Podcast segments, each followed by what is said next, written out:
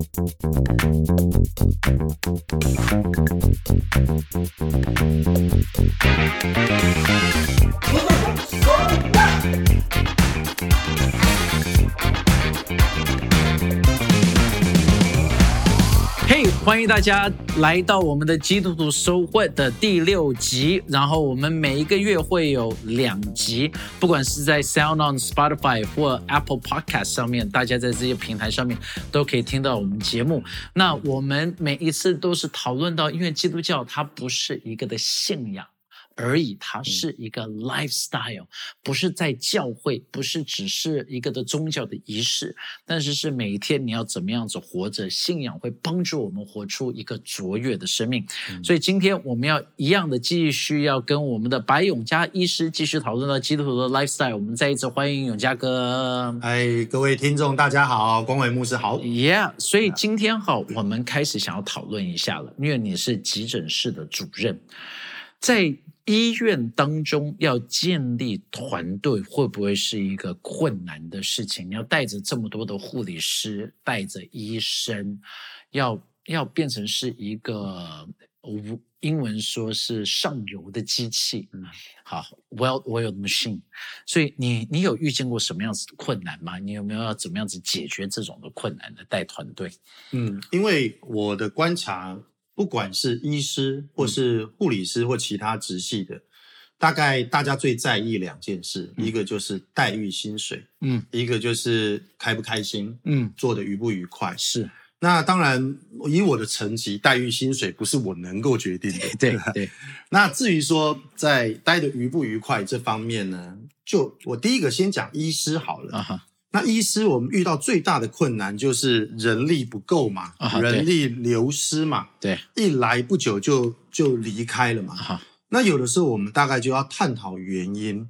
那对于这个急诊室医生来讲，他们很在乎，当然薪水是一个，那只要医院给的薪水，大概在全台湾薪水薪水的一个，你只要在中间值，你是就有机会留得下人。OK，你不要是倒数的。对，那当然我们也不容易是排名前面的。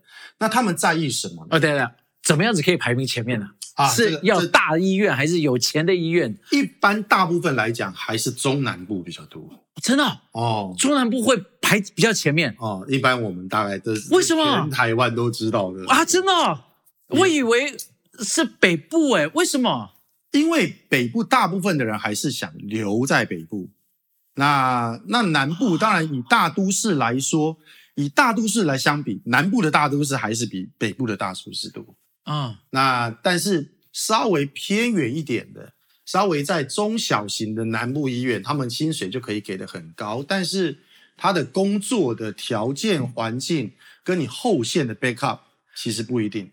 所以我们单看薪水，其实常常我们在决定要不要转换工作的时候，有时候薪水不见得一定吸引人，哦，搞不好这个有钱赚没命花啊啊啊啊！啊！如果你去到那种一个人雇的急诊，你大概没有命花钱。因为累死了嘛，啊对不对？什么都是你要搞，对，对，什么在小琉球，是啊，所以我们就会在想哦，我们就有问 OK 学弟他们，他们在乎的是什么？啊那对于急诊医师也，他们在乎的一个是尊重。？OK，例如说，我急诊室的病人，我要签到个给楼上的哪一科的医生啊？那在有些科的有些医院，他们的经营是说，你要楼上他们的肯下来收，你急诊医师医师才能够把这个病人收到楼上啊。那所以呢，我们好像要拜托楼上的学弟学妹下来收病人，他就没有一个自主的签床权。啊，那后来我们就发现啊，原来我们医院要能够留住这些急诊医生，我们要能够保有急诊医师的一个千床自主权。是，我也不乱搞，但是我有这个权利，才不会让所有的病人就在急诊室苦哈哈的。就算楼上有空房，他们也等不到病房。我发现这一个，再来，我发现年轻的医生，他们很很在乎他们未来成为一个急诊专科医师，他后在这个医院能不能有发展。嗯嗯他能不能去外面上课教书？嗯，他有没有一个很好的一个次专科的领域可以发展？例如说教这教教导这些救护员啊、救护技术员，啊他能够去去发展他的毒化灾的一个领域，发展一个急诊超音波的领域，所以教育训练也是很重要的。所以面临到的很大的一个瓶颈，我们只能从非薪水外的以外来做一个改善。我我我我可不可以问一下哈？就是到底医生，因为我从来没有想过这个问题，就是医生升迁到底能够升迁什么哈？就比如说急诊室好了，就哦好像急诊就是有分是外科医生跟也是有分内科，对不对？然后小儿科，对，我我看我我每次去挂急诊，嗯，就是大部分就是看到这这。这这三个，那他可以升迁到什么？就是去教书吗？还是还有什么？呃，事实上，这些行政职他在薪水上没有多很多，OK，几乎不太多哦，啊、所以我们的收入主要来源还是在于看诊。所以这个来源，这个只是一个管理哦，其实大家说穿了还是同事。啊哈，那去教书不一定要当到某种行政职才能出去教书，你反而你具备有某方面的一个专业技能的时候，当你是急诊专科的医师医师的时候，你就可以去外面帮人家上课。啊。我举个例子啊，在我三十出头的时候，啊我们就拿到了美国心脏学会的急诊救命术的指导员。，OK，我们甚至拿到了主任导师我们就可以去去外面去教医护人员做急救，那这是还有额外收入的，OK，而且是合法收入的，啊哈，也是医院很乐意你你在上班之余，你去不仅是说去赚外快，嗯也能够提升整个急诊或者是全医院各科系的所有的人急救的技能。，OK，那所以我们在培养这些人，他只要其实我们很年轻的学弟妹现在都很会教书啊。OK，他们只要拿到专科，他们取到这个执照，他们不用当主任，他们就可以出去当老师。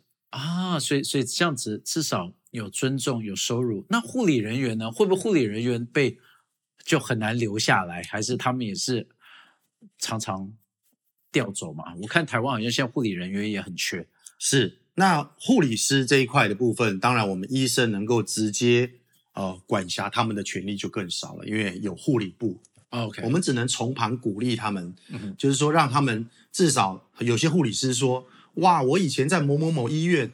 医生还摔病历耶，在以前有病历那个年代啊那当然现在都是电脑病历。嗯哦，那还摔东西，哦，脾气很差，会辱骂。我们尽量不要让他们有这样子的不愉快的环境。OK，那否则，在他们在在一个对你刚提到了有对病患家属有一个不合理的对待的时候，我们能够挺身而出，能够捍卫他们的工作的安全，哦，保障他们的权益。我想这都是能够留住团队人力的一些方法。那比如说哈，同事有的时候都都难免都会有一些冲突，对，大家会有不开心的时候，你你你会怎么样子帮忙一个团队去排解这些的冲突呢？人与人相处都会有一些不愉快的地方。是，我们自己也常常会对某一些人有负面的看法。嗯那我自己发现有一个很重要的一点，当我去 A 跟 B 冲突的时候，两个都是我们团队很重要的人，就算不重要，也是我们团队的人。嗯，所以我们要能够帮他们呃解决问题的话，很重要。当我听 A，我我要站在他的立场去考虑，嗯但我绝对不站在 A 的同时立场一起去骂 B。嗯，而我在听 B 在如何抱怨 A 的时候，我也不是帮他一起跟着骂，嗯但我不直接指责，但是我要我会做一件事情，嗯。哼我会帮对方讲好话，嗯嗯。因为我了解了双方的一个问题，嗯，我知道他其实不是，可能不是这个意思，可能太急了，嗯嗯嗯。哦，那我会替 B 说，替 A 在 A 面前说，其实 B 啊还算蛮乖的啦，嗯哦，你就不要这么生气啦，嗯。啊，你就再再挺他一下吧，你试试看。上次他甚至还帮了我一个大忙，那甚至我会跟 B 说：“哎呀，A 这个医生啊，他他就是太急了，他对对病人家属可能他很急，急着想要把他治好。他跟你说的那一句话不对，然后有机会我也会告告诉他一下。但是我觉得他是一个很热情的医生，他们就大概会彼此谅解。那我的经验，我也也也有呃化解了好几次团队的不愉快 啊，是就就是你刚才讲的很很有意思哦。他说，因因为其实基本上你讲的就是使人和睦的人有福了，因为他们被称为是神的儿子，是，对不对？就就是基督徒，其实我们的责任不是像你刚才讲的说，哦，我站在这一边，然后我要站在这一边，嗯其实是你能够如果使人和睦，嗯这个才是我们该做的。但是世界上面教导的领导力不是这个样子，世界上面就是、我们就是反正嗯把人家干掉，或者嗯是最好啊不合算了，我们就嗯再找人怎么样子嗯怎么样子。这是团队建造带领一个的团队，真的是要能够成为一个使人和睦的。那有这个在医院当中，跟你有没有遇见过是说？呃，像我我们的这些医护人员呐、或者是你的员工有遇见到不合理的对待，你有没有怎么样子的事？你你有权利去帮他们说话的吗？有能够去帮助他们的吗？还是我举一个小例子，啊疫情一开始的时候，哈大家口罩都不够，啊啊，买不到口罩，对，那所以在医院里面对口罩也是管控的，嗯。因为口罩就这么多，对，那我们就必须要一整天下来，你从头到尾戴着一个口罩也，也可能会有一些状况。是。那我们遇到一些某一些医院，不是我们医院啊，我们医院有相对的比较好，哦，有的时候会有一点弹性，大概一天一整个班可能会拿得到两个口罩，嗯。但有时候也不一定。是，那遇到这样的情况之下，我们就就看到，不管在网络上啊，或是我们实际听到的，就是很多人是被不合理的对待，嗯被医院高层是有过度的一个剥削，嗯不管在防护装备，那另外就是在工作时间方面，也甚至会有过劳的现象。嗯嗯嗯哦，比如说他一整个班，他没有时间去喝水，嗯没有时间去吃饭。嗯那遇到这样子的一个状况的时候，我我举个小例子啊，哦就是呃一开始大家都没有 N N 九五口罩开始管控的时候，我因为私人的管道有朋友哦，这是就是秀梅姐啊，嗯这个我们我们有一些好朋友，他们有办法弄到很多口罩的，嗯他们就寄给我，他们说永嘉你最需要，嗯嗯，其实很感动。当我们收到这些东西的时候，我们当然就放在医院的柜子，我们自己的柜子哦。万一我湿了、脏了，我要拿出来用。那我有印象，我们有一个同仁，他他口罩就湿弄脏了，没有啦，嗯哼我就可以拿给他。嗯，其实这这也是因为我们不能解决医院高层对的一些困难，他们可能也不是故意要这样对待员工，对对，但环境就是如此。对，但是你可以，也许可以解决当下的问题。嗯哼那果然过一阵子，大家在医护来讲，口罩就足够了。嗯但是那个困难之间，你可能要去同理他们，要帮他们度过。我我觉得过去三年真的是是一个，是会不会你你你能够是说，过去三年是你做医生这么多年来，你会是觉得是最危机的一个的时刻吗？而我我应该这样子讲好了，你觉得这个的时候对你来而言比较压力大，还是 SARS 的时候？SARS，真的哈？我完全可以回答 SARS。你还没问第二个问题，我就要为什么？因为 COVID 不是，而 SARS 是。啊 SARS 我们真的看到，看到看不见尽头。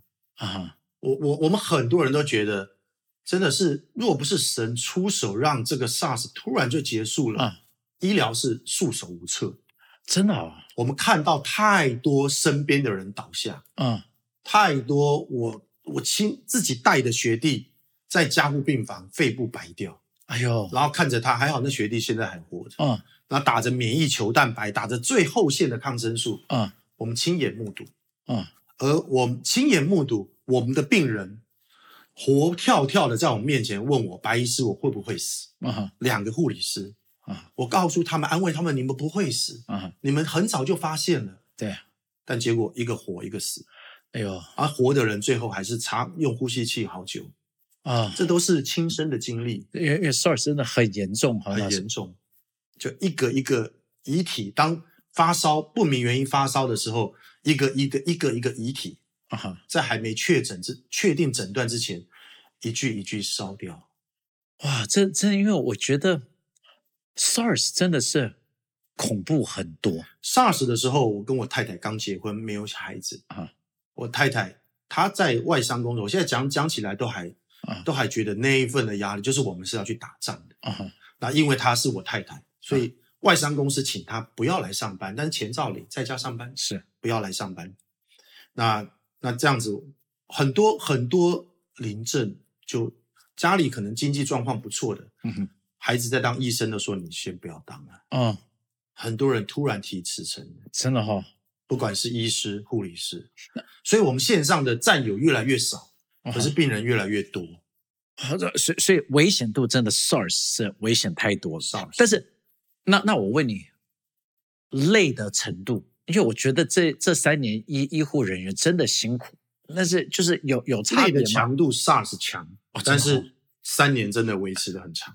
因为因为三年就是久三年我们在台湾大概维持的要全副武装，至少也一年半，啊那是很辛苦的。啊哈，哇，真的，我觉得过去这三年，所以所有听众们啊，你知道现在大家虽然已经说哦脱口罩，好像很快的就已经变回正常，当然感谢主是变回正常，但是真的不可忘掉是这一群的的医疗的的同仁们，他们真的是站在第一线，是。而且是在急诊室的这一批，因为大家一不舒服，第一线对就是丢到急诊，所以急诊那一边的压力是非常非常大的，我真的是非常难的。那所以你看哈，在这种高压嗯长时间，你你怎么样子激励你的这些同仁呢？因为身为主管，你要去激励大家嘛。我我分享一个小案例啊，其实激励就是常常要激励嘛。嗯哼，那我记得我在看不完，也就是执医人是爆满，还不是快筛阳就认定确诊，嗯那时候还必须要 PCR，那个时候、啊啊啊。你只要一发烧就得 PCR，啊然后这看不完的病人，那时候我第一次确诊，那后来我就呃恢复了，就回到线上看诊。其实我们确诊的时候，我们都会觉得很对不起线上的同仁，因为线上的同仁就人更少，可是他们面临到病人是一样多的。对，那等于是分批倒下。嗯嗯嗯那分批倒下，只要 OK 一点，就分批再回到线上。嗯那当我们再回到线上的时候，我就分享一个，就是发烧的、意识不清的、昏迷的，已经呼吸喘不过气来的。那时候我们还是会觉得，我确诊完就是无敌星星嘛。嗯嗯那当面临到这样的时候，我们不要讲是不是主管或者是学长学弟，嗯我们都说你们让开，我来插，啊啊啊我啊来插管。对，因为我们线上的同仁可能还没确诊。啊啊啊啊啊！所以我们这个时候必须要站到不只是第一线，要站到最前线。嗯我们中了，可能会觉得啊，我有无敌信心。对，但是其实我们可以很感动的看到，很多同仁也没都没有中过啊。嗯但是在面临这样的时候，他们那种要救病人的心，嗯那种迫切，嗯，他们是虽然是有全套武装，嗯，全套防护，但他们是无惧的。嗯甚至来不及全套防护，一个 N 九五就站在最严重的，可能会被他喷痰、啊咳痰的一个位置。对所以要站在第一线很重要。那接下来，我觉得当时我做了一件事，就是在我的 FB 粉砖，嗯哼我有观察到一些现象，包括像呃医检的同仁，他们也累瘫了，对，有验检不完的检体，对。啊，我们可以适时的为他们发声。对，在那个时候艰难的环境之下，我觉得不只是口语相传上班之间的激励，我觉得透过这样子的一个社群媒体，我觉得当时呃不管是检验的、放射的、药局的，嗯甚至很辛苦的一群人，就是打扫的清洁阿姨，对，他们要去打扫那个专责病房，哦，传护送去推病人的，嗯，呼吸治疗了，去调整呼吸器的确诊病人啊，专责病房呼吸器的，你每一个医院里面的这些螺丝钉，嗯。当我们去提到他们，当我们只是希望所有的病人跟家属同理他们，嗯。谢谢他们，我认为在一个艰难的时候，这些人有被看到，嗯。有被鼓舞到，有被这个打气到。我认为这个的的就不只是局局限在在我同一个医院一起上班的同伴们，也可以激励到当时全台湾每一个医院的嗯嗯每一个医护人员。我觉得这很重要。所以我我我看见到真的是要成为一个领袖，在一个团队学会怎么去激励，怎么去带领，怎么去鼓舞。那有没有这你你在你这经验里头有什么样子的态度？你觉得是对团队有损的？然后，假如说当你看到这个的时候，你会你怎么样子来解决的？我觉得很严重，不管是各行各业，我相信牧师你带领的团队，那对于我而言，我不太能接受，在一个急救室的病患会比较用嘲笑的态度啊或甚至有一些人直接在在护理站会嘲笑某一些病人跟家属，啊会这样子的会，哦，然后还有在一个在一个危急的状态，他们动作懒散，我觉得慢吞吞有一些可能是能力不足，嗯但是你你可以做得到的，但是你是轻蔑的懒散的态度，嗯。这个时候我就会予以纠正。可是我后来发觉说，当我以前年轻的时候，我会很直接，然后可能很严厉，然后可能会点出，甚至有的时候我会在整个团队的当下，嗯。我就去指责。嗯，但是我有观察到，我想我回想我自己在年轻的时候，我想没有人喜欢直接当面被骂。对，所以在这种我我的处理的方式，我会在也许在急救室的场合，或在诊间，我会完全很严肃的板起脸孔，嗯。但我不骂人，嗯嗯嗯，他们就知道他们皮要绷紧。嗯嗯嗯。我会严肃的看着他们，嗯哼。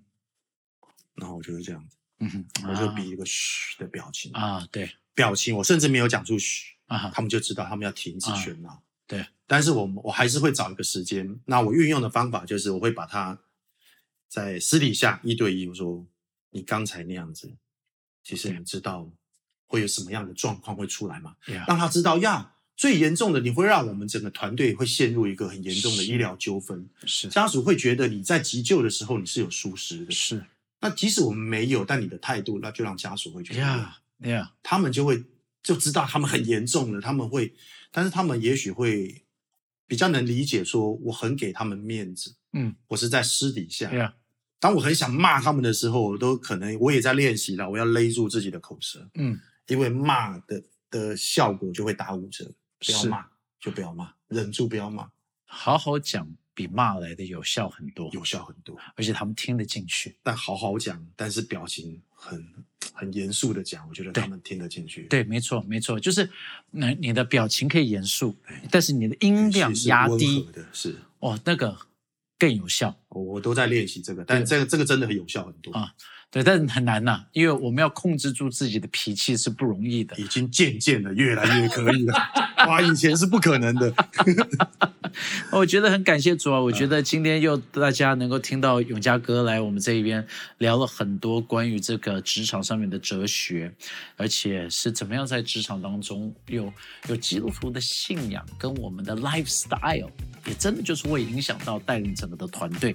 所以我想大家今天真的是能够有听到蛮多的东西。所以如果你喜欢今天的分享的话，记得要订阅这个节目，这样子你就不会错过每一个月我们都会有两集。那基督徒收官，我们下次再见，拜拜。拜。